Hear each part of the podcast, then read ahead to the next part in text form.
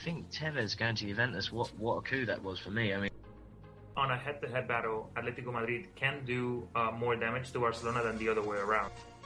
Either he's really blind, or he's fixing the match. I, I can't see it any other way. I'm, I'm trying to get Sir Bob on my side here by saying City will win the Premier League. it, it is an upset. You would expect Man United to go and win there. Over a billion dollars was paid in transfer fees uh, between the clubs in, in Europe. It's football. It's damn football. Like Ferguson said, football. Bloody marvellous. Yeah, well, the celebration was, I can't believe I just scored against Mexico.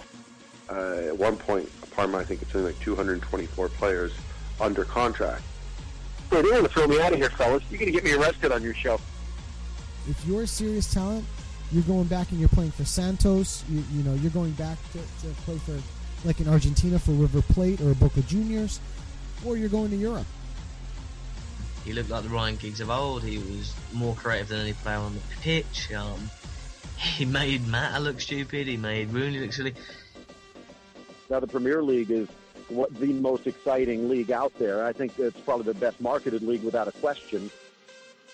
When you look at the draw for the, the Champions League, you kind of say, well, all the pieces kind of fell into place for everybody except City. I am your host, Joe Usello.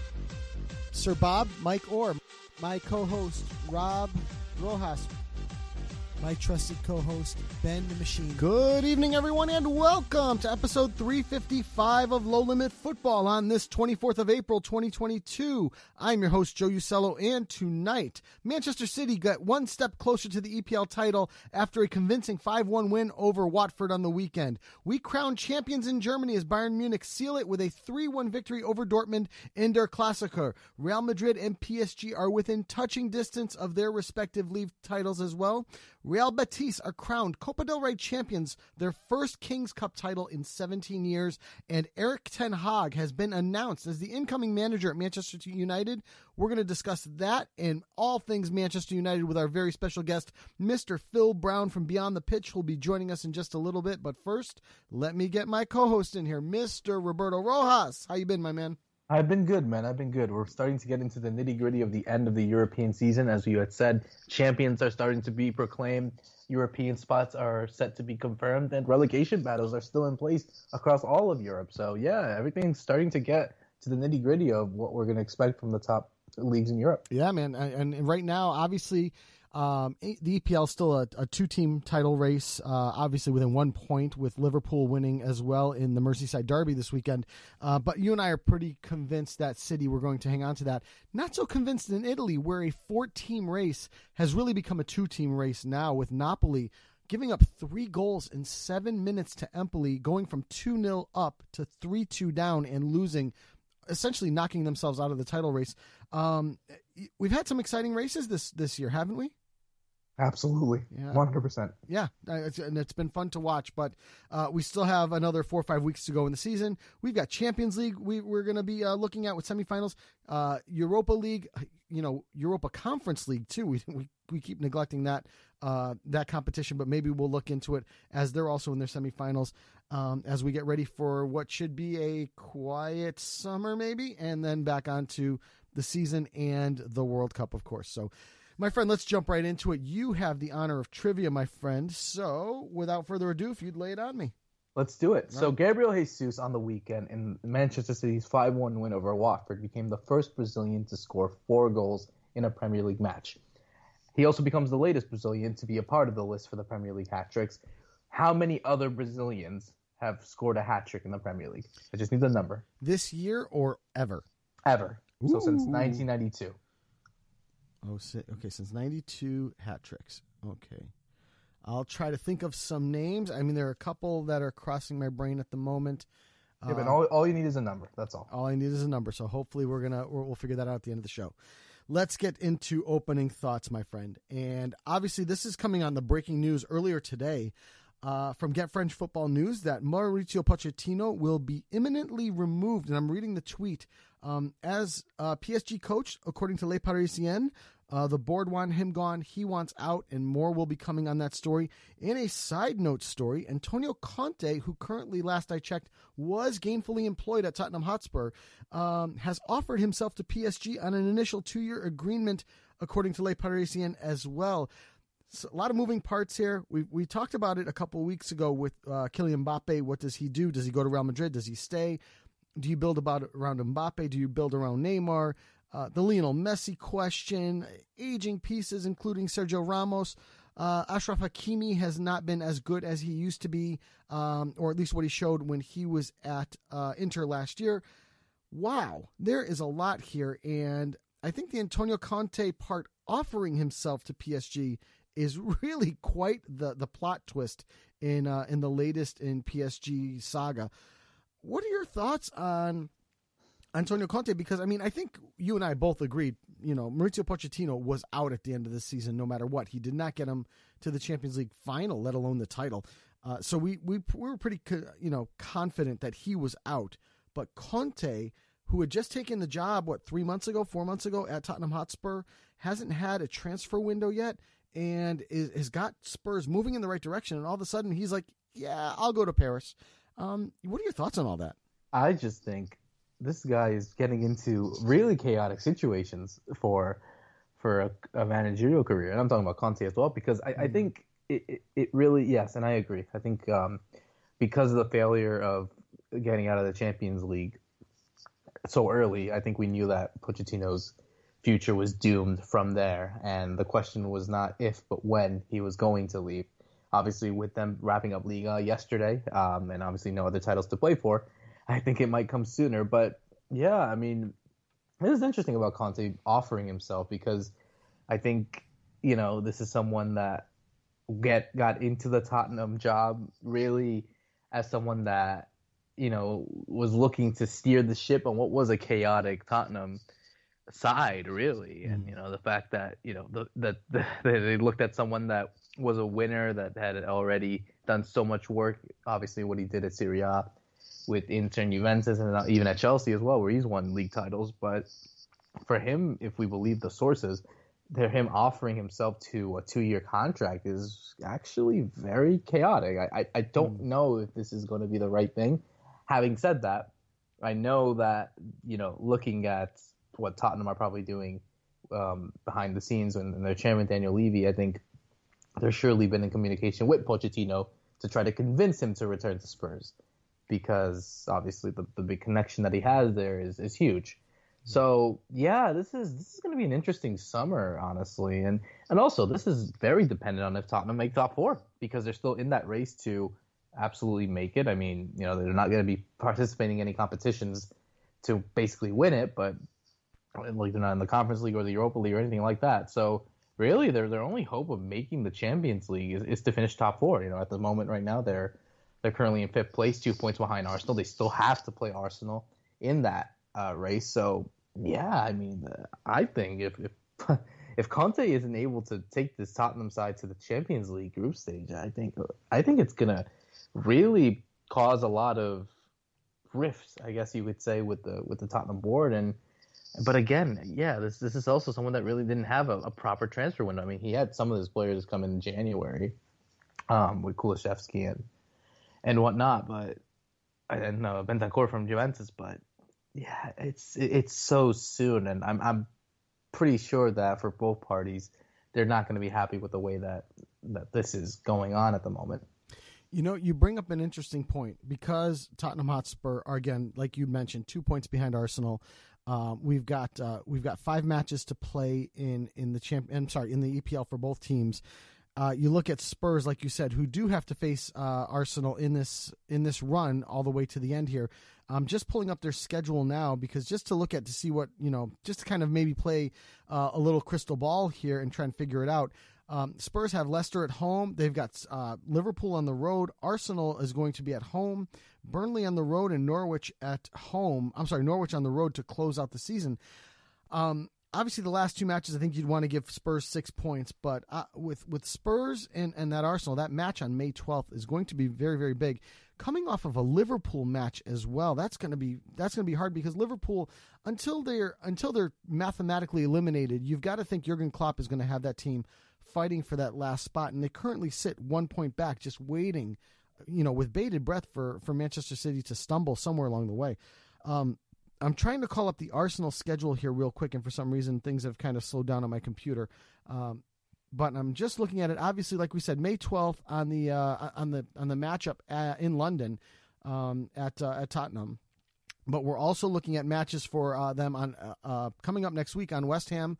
they're going to play West Ham on the road. they face Leeds at home and, and an improved Leeds. Then they get Newcastle and then Everton, who are, are really fighting relegation at this point right now, probably almost sealed for them.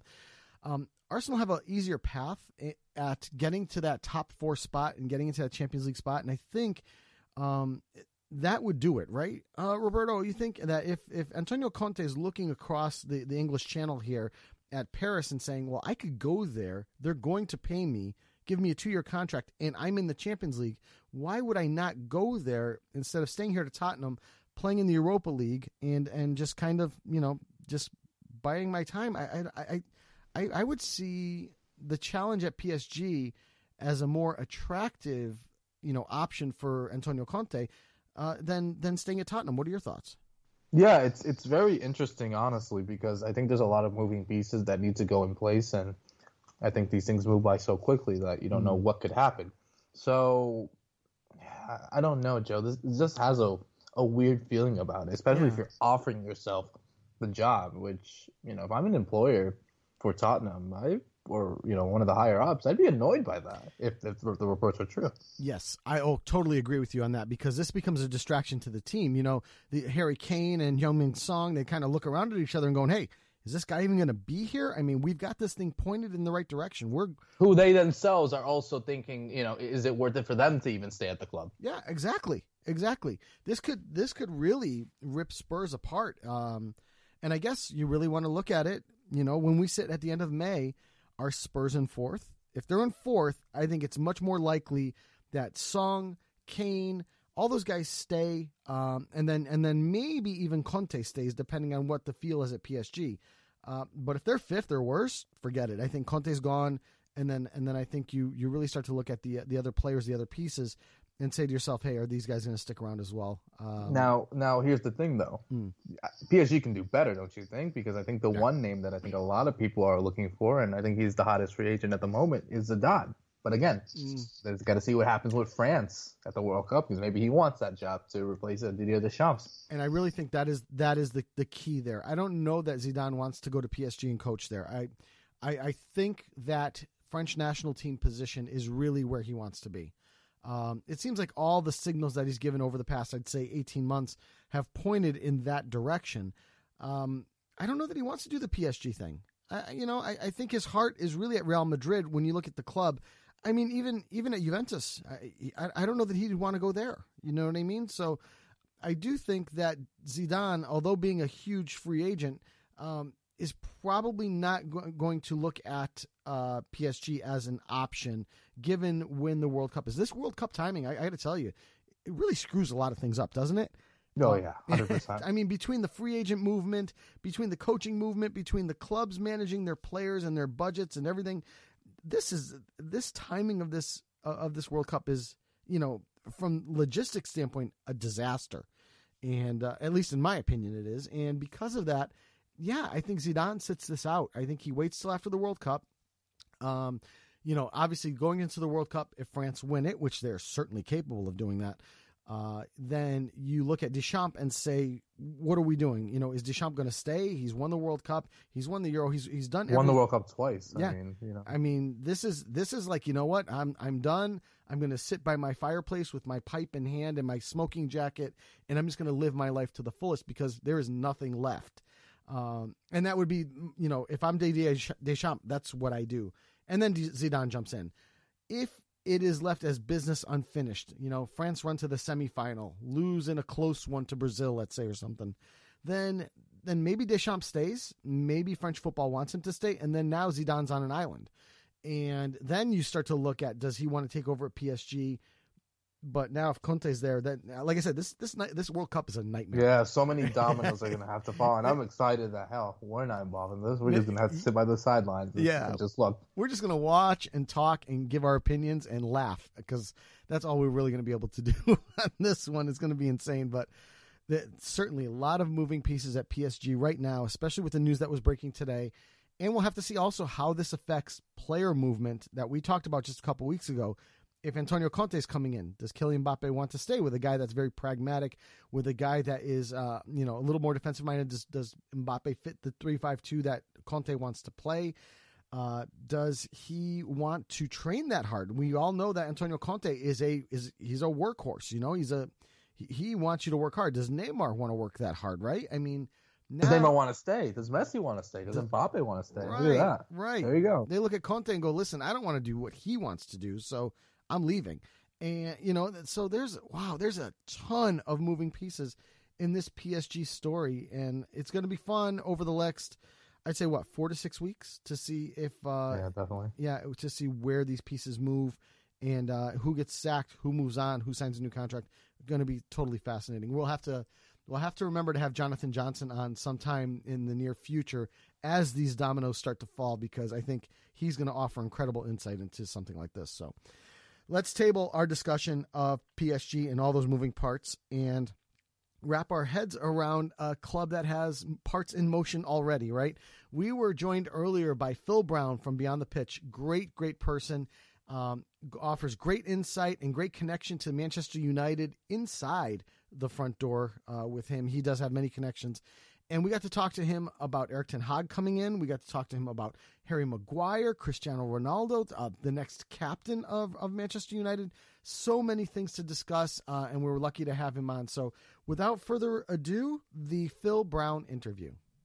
And joining us now on Low Limit Football from Beyond the Pitch, Mr. Phil Brown. Phil, welcome back to the show. It's been a long time. We're really happy to have you back. I want to jump into Manchester United in the discussion real quick.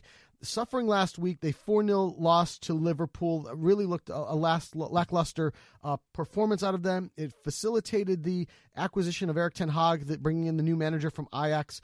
Um, what were your thoughts on how quickly United moved to bring Ten Hag in once that result was final? It really has no connection. Um, Ten Hag, uh, they've been working on for a while. I mean, I've been talking to people at the football club for a while about this. Um, they did go through an exhaustive process. It's just coincidental. Look, Joe, for United fans, what happened at Liverpool's been happening for weeks. So any announcement in the last few weeks would have coincided with United playing disastrous. Um, so, you know, it's just a mere likely coincidence that United are going to make an announcement on a new manager immediately after they play bad because they've been playing bad for a long time. And so, uh, when you look at the Liverpool game, any game as a football fan, you typically look at it from a critical analysis and say, what do we need to put right next week to make sure this doesn't happen? Where's the gaps in our team? United fans can't even do that right now because United are in their own toad stream, they're in their own death spiral. This, what we're seeing, will have, will, will not be present next season.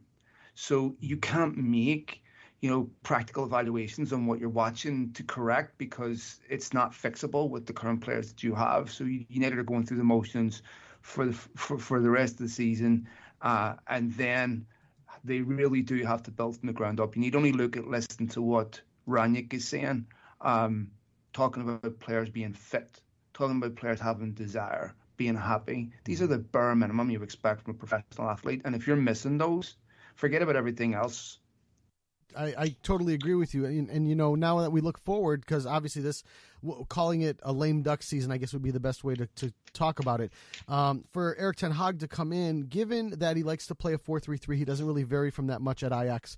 Uh, what is what does his shopping list look like? You know, are there is there a certain player here or there that you think might be the the person that he's going to focus on, or the players he's going to focus on? And two, will United open up up the purse strings and allow him to spend what he wants to spend to bring in the players that he needs? Yeah, so here's there's a couple of things here, um, and I understand football fans we do this. Uh, we you know we're talking about players and we're talking about. Before we can talk about captain and crew, you have to get a suitable vessel. You have to have something that you can actually win a race with, right? That you are entering. So if you can get the best captain and the best crew, but if you're going to put them in a rowing boat, you know, and and, and ask them to win a race with, with, with speedboats, you're not going to win. So before we talk about what uh, captain and crew's coming in, uh, we need to find out exactly what they're coming into. And for the last ten years, United have asking to be built, asking for their foundations to be built on the ocean, essentially.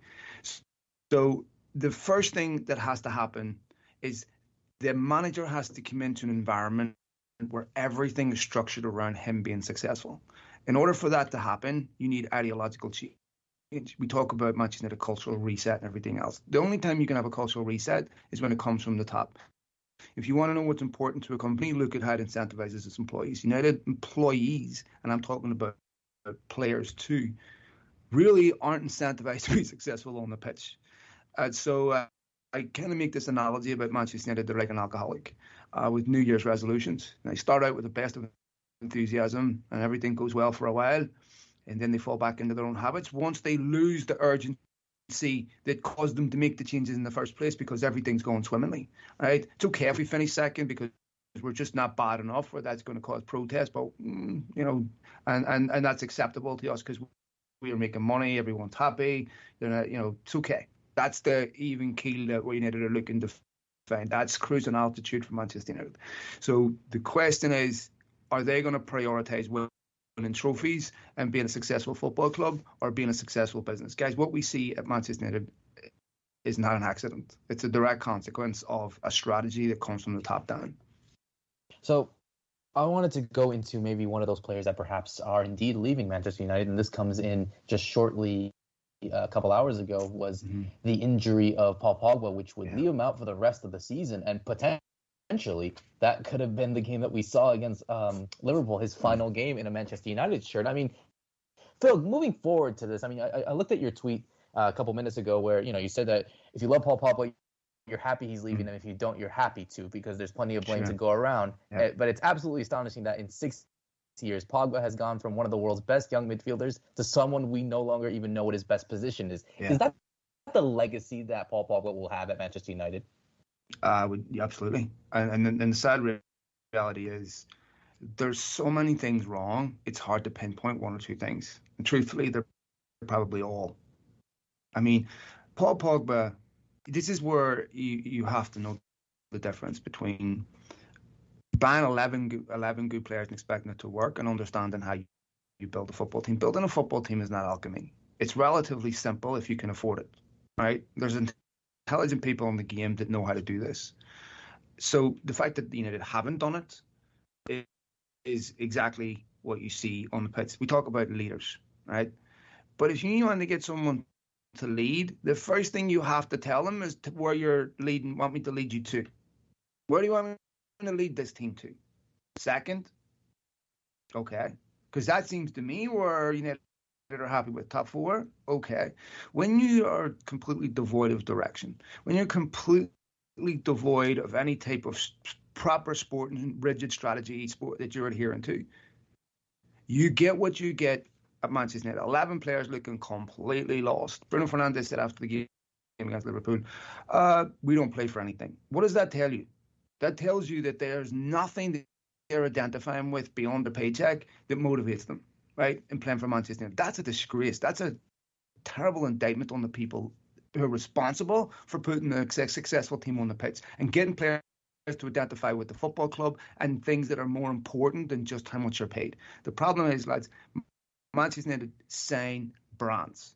The, Richard Arnold, who's the most senior executive of the football club, described Manchester United players as 26 George Clooney's. This is how they manage them. They manage them individually. They monetize them to death and then wonder why they don't have a collective atmosphere inside a dressing room where everyone's willing to die for each other. Because as soon as things go wrong, the PR machine goes into overdrive. Individual people that are managing individual players as brands blame each other. They leak, they do this, they do this, do this. You cannot foster a collective atmosphere in that environment.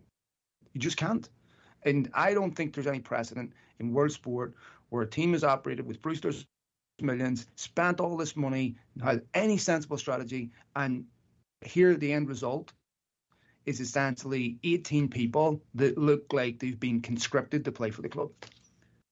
it's a really good assessment. And, and Joe, I wanted to go to you on this one to piggyback more on, on Paul Pogba because Yeah. certainly you have been a fan of this player for quite some time. You know, you've Mm-hmm. seen him since his days at Juventus, where he was that really upcoming star and, and one of the best young midfielders in the world. And now is at a crossroads. I mean, I think you still have that talent. I think he was he 29 or something. So he's still in the prime of his career. I mean, where do you feel would be best suited for a player like Paul Pogba to go? And and Phil, even you can go in and add on to this. Where do you feel like for the player Paul Pogba would uh, a team would be best suited for him? So you know, I was thinking about this this morning, and you know, obviously he was very, very successful at Juventus when he was there, and, and Juventini were were fat, were sad to see him go. Um, I don't know that bringing him back now is the is the right move for Paul Pogba. Um, you know, when you look at the Juventus squad as it is right now, I get a lot of what Paul Pogba did for Juventus out of Manuel Locatelli, and Locatelli's a, a massive talent. He is younger than Paul Pogba. Um, he is, uh, you know, he comes at lower wages than Paul Pogba. And I don't see Juventus where they're trying to focus on paring this wage bill down to bring in more players. I don't see them necessarily looking at Paul Pogba as a solution anymore. Maybe if we were talking about this this time last year, it would have been uh, definitely a solution. But I think at this point, I, I think Locatelli gives them what Paul Pogba would have given them at a at a lower cost. So I don't see him going there. I really, for some reason, I feel like PSG is going to be the place where he goes. Um, I I feel like he does he does fit that system. They do need the midfield help, and I think he would fit in really well there. Um, you know, and then going back to France, of course, for him would, would also be a, a welcome sight for Paul Pogba himself. So I, I I got a feeling PSG is kind of the place that he's going to go, depending on what they do with their head coaching position. But that's it for me, Phil. Um, where do you feel like Paul Pogba lands? Uh, you know, after Manchester United. So this is a really good question because here's the thing: there's two types of clubs. There are sensible football clubs that make sensible signings that suit their football club and what they're trying to do. There's nobody that will have scouted Paul Pogba in the last year or two and said he's a solution to our problem. It's impossible. And I can understand if you're sending him at 23 saying that because there's potential there where you could have development. Paul Pogba's 29. He's not getting any better. So what sporting director watches Paul Pogba and says that's what we're missing? An injury-prone player who doesn't have heart, who occasionally has ability, hasn't scored a home goal in three years, right? Oh, by the way, wants 250,000, 300,000 a week. I mean, the, the only way you can justify that is the commercial dividend. That's where PSG comes in. You know, and so to me, I don't see any serious football club with serious ambition signing him. And if that was was any different, Paul Pogba would have been already gone. The reason why Paul Pogba was leaving on a transfer is because you can't get anyone to to pay for him. And look, this is not a new thing. Paul Pogba never really wanted to come back to Manchester United, right? He wanted to go to Spain, but no one would pay the money. Right? Now he's a really nice guy personally. I've met him personally. I know his agent. I know his people well. They're not. They're they're nice people. They're intelligent people. I'm not talking about Mino. I'm talking about the people that actually. Mino is the front of that agency. The lady that actually runs it's Rafaela Pimenta, and uh, you know, very sharp, intelligent woman. Um, and uh, I think some of the criticism that gets a bit unfair. Like I know for a fact that they told Pogba the first year he was at United not to do any interviews, to focus solely on his football. They told Lukaku the same thing. Um, so, but the problem is, Paul Pogba let his agent disrespect the football club, and that shouldn't have happened. Prior to playing Manchester City, the Pep Guardiola was talking about Paul Pogba being offered to Manchester City. That shouldn't be happening. You know, a week after the transfer window closes last summer, Paul Pogba's agent's talking about him leaving. That shouldn't be happening. That makes a manager's job impossible. So to me, I think that he has to learn from his mistakes from this, but this is what you're taking on with Paul Pogba. You're taking on Mino. You're taking in cost benefit analysis of Pogba. It's hard to see where the benefit is. And and you know, I, I think for all the criticism that Paul Pogba gets, I think you still get a talented player there. And I think whatever club Sure. he does go to will be uh, a good uh, asset or a good addition. But Just- yeah, but it depends on the people around them. Go for it. Yeah, Roberto, because uh, this is an important point because failure isn't always solely the, res- the responsible of the individual. And you only point to Unai Emery, right? Unai Emery's failure at Arsenal wasn't entirely his, right? It was a collective failure. And I've just saw Ralf Rangnick say something that I said on a podcast yesterday, saying that a manager can't win this on his own. Right? This is why the, the hiring of Ten Hag has to be an admission that the whole football club has to change, right?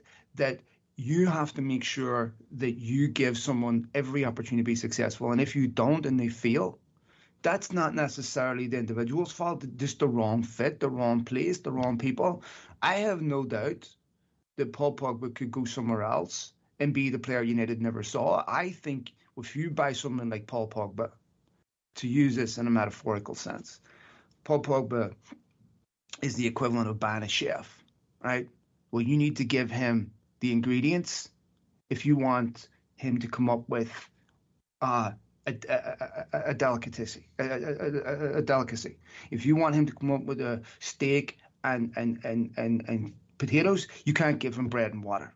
And you never gave him bread and water and expected him to come up with, you know, alchemy, come up with your own. Uh, you, we want this, yeah, but you can't. You, you have to. You can't get that. And so United never built around him, and they've played him all over the place. They played him in left wing, they played him defensive midfield, they played him centre midfield, they played him off the front. Players can't build confidence that way. You know, you need to play him consistently in the same position, build a team around him, and now you start to even see with Bruno Fernandes. And when you have linked players like Pogba and Fernandes, if they play in poor teams, they look terrible, because these are players that are the link men. These are players that link midfield to forwards that create. If your forwards don't score, your forwards don't make runs, but you're playing balls into space, all of a sudden your stats are terrible. So you can look poor when it's not your fault. I'm not blaming Pogba, and I do believe that in the right place. I don't blame him for leaving. He should have left a couple of years ago. But um, I, I think in the right place, he could be an exceptional footballer. I agree with that. 100%. And looking at one player that certainly has gotten a lot of criticism this season, and you know, it's also unfortunate that you know it, it went into even worse. Um, I would say retaliation, and this obviously comes from Harry Maguire, as we come from the news that his family were getting a bomb threat, and you know, I think no one should ever have to deal with that kind of stuff. It is absolutely despicable and disrespectful.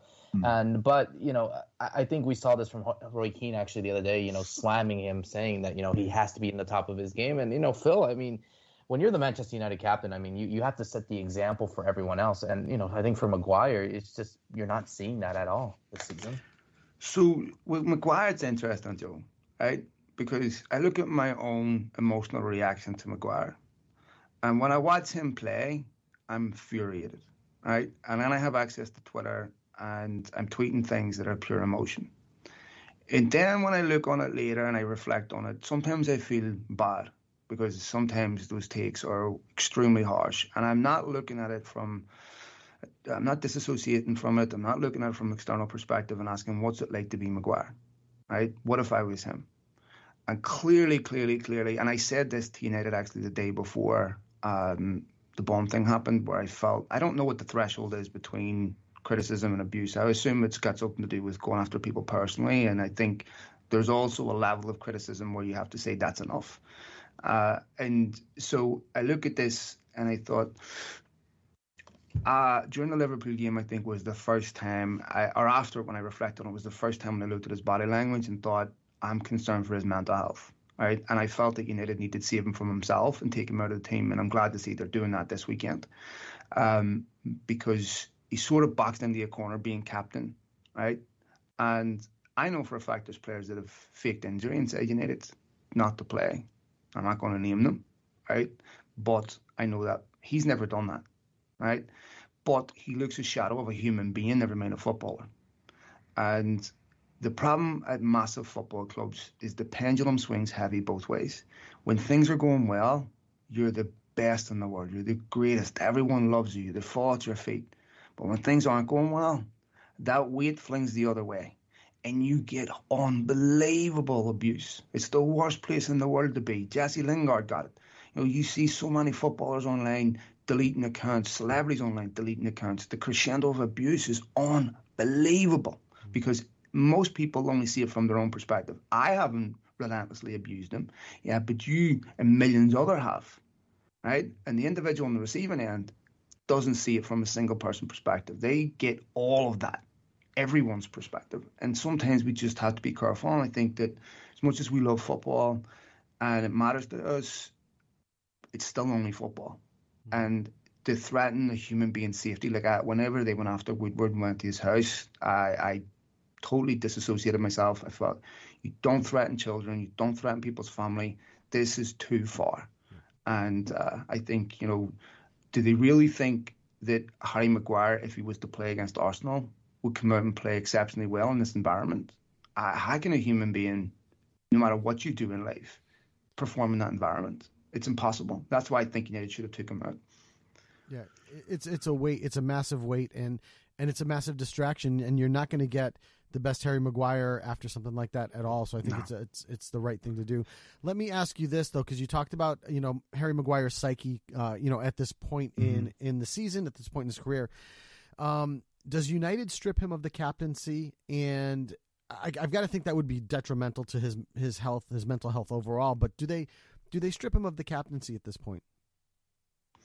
I think with Ten Hag coming in, this is an opportunity to do it without it looking like it's a punishment. And I think uh, that's all Maguire needs. It's plausible deniability that it's not a punishment. So you could easily sell this as, you know, Ten Hag wants to, you know, Solskjaer changed the captain. So, you know, Van Gaal changed the cap, Mourinho changed the cap. That happens, yeah. right? So uh, I think United will take this opportunity to take it off him.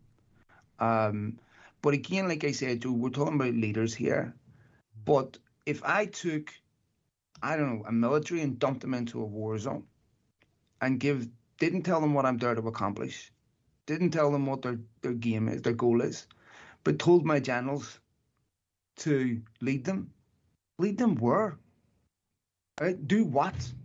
So it's very difficult to be a leader at Manchester United when they aren't clear what they want.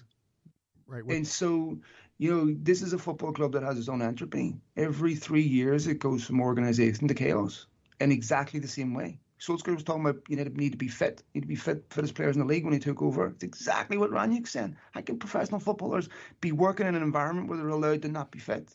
What's the consequences for failure? Yeah, it's insane. It's insane. Uh, you know, one of the one of the names that pops up, and a player I wanted to ask you about before we let you go was Cristiano Ronaldo. Um, you mm know, the, the question goes from should Cristiano Ronaldo be the captain of Manchester United? You know, moving forward. Uh, to uh, to the to the flip side of that question is is Cristiano Ronaldo the answer for Manchester United, and should he stay there, or should United keep him there? So this is an interesting question, and um, you know United have a situation at the moment where a young player is no longer part of the first team squad because of something utterly deplorable that he did. Mm-hmm. Right? We all know. But Cristiano Ronaldo did worse. And Cristiano Ronaldo has been forgotten about. Cristiano Ronaldo was being talked about as the greatest ever, it's almost a footnote.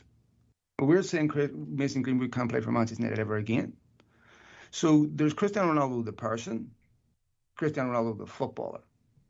Brilliant footballer, but you can't turn around and tell me because the people inside Old Trafford are saying Mason Greenwood can never play for this football club again if you're going to let Ronaldo be your captain. I mean, it doesn't make any sense to me because um, if you look at Ronaldo's deposition, I mean, it's far more incriminating than anything Mason Greenwood said. So, and I'm not saying that Mason Greenwood should be integrated. What I'm pointing out is the hypocrisy of this. I also think there's other metrics being used here to judge Mason Greenwood unfairly that other people aren't being judged by. And I think we know what I'm talking about. Mm-hmm. So I think for United going forward, I cannot see them giving it to Cristiano Ronaldo for another reason. I think they want someone that will be captain for the next four or five years, okay. right? That is consistent that they build around. And United have a problem with Ronaldo because they need to sign a, a striker. But how do you sign a striker and play him beside Ronaldo? Right? Because if you play by Darwin Nunez, he has to play down the middle. Well, good luck trying to drop Ronaldo next season and having a happy dressing room. Right. So this is the problem United backed themselves into a corner too because commercial value United was just way too tempting.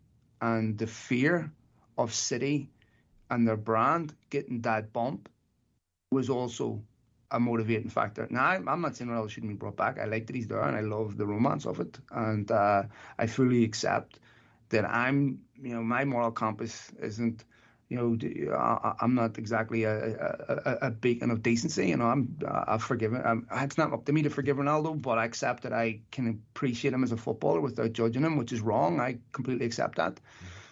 So, I'm not trying to pretend I'm some pariah here, but um, I just I look at this and I think that going forward, United need to make decisions that um, are not uh, uh, are not based on what happened in the past. And this is sadly the last problem that United have. With Ferguson still at the club, there's still a massive divide by the people on the inside. I'm not just talking about the playing staff, I'm talking about the working staff between those who are loyal to Ferguson and those who aren't. Ferguson, David Gill do not like Richard Arnold and do not like Wade Woodward. Um, this has been an ongoing issue for a long time. And so there's dysfunction and disharmony amongst even the working staff at the club. So there's a lot to fix. Ronaldo is a Fergie remnant. And I think um, it's not a surprise to me there's issues in that dressing room. And from some of the stuff that I've heard, it's it's it's absolutely unbelievable.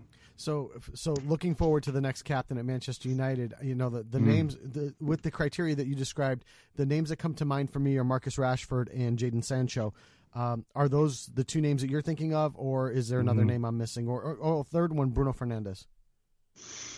Yeah, I, I, I think the third one out of all three of them would be the most likely. Um, but what's going to be really interesting to see is um, Van de Beek. Because Van de Beek, one of the reasons why he hasn't been playing for United is because his best position is in Bruno Fernandes' position. There's other issues too, um, physical issues not. But, um, you know, we keep hearing Ten Hag's going to come back and restore Van de Beek to the starting lineup you know, I will be. I saw a thing the other day on Twitter. What will still we still be doing in 2050? And I said we'll still be getting the manager to come in to get the best out of Van de Beek. Um, but uh, so you know, to me, I, I don't understand this obsession with making him a top player. You know, he's had two years to show it, and he hasn't shown anywhere. So it'd be interesting to see what he does there. Uh, another reason I don't think they'll give Ronaldo the captaincy is I don't think he is a captain. I think he's extremely petulant. I think he couldn't possibly demonstrate more. It's all about him, right? You know, uh, and you can be inspired by that individually, but collectively, you know, he could take an off against Brentford, and you know, behave like he was getting deployed to Ukraine. You know, and so you're, and, and, and he's done that numerous times. You know, and that's fine because that's what he is. You know, he came off injured in the Euros in the finals and essentially took over the manager's role. You know, so um, this is what he is. So I don't think that's a captain. Uh, I also am aware of issues inside the dressing room that um, United will have to fix before they even entertain that thought. And so I almost feel that the problems inside United have prevented them from making the change because they don't want to be seen to um, conceding certain things to certain people.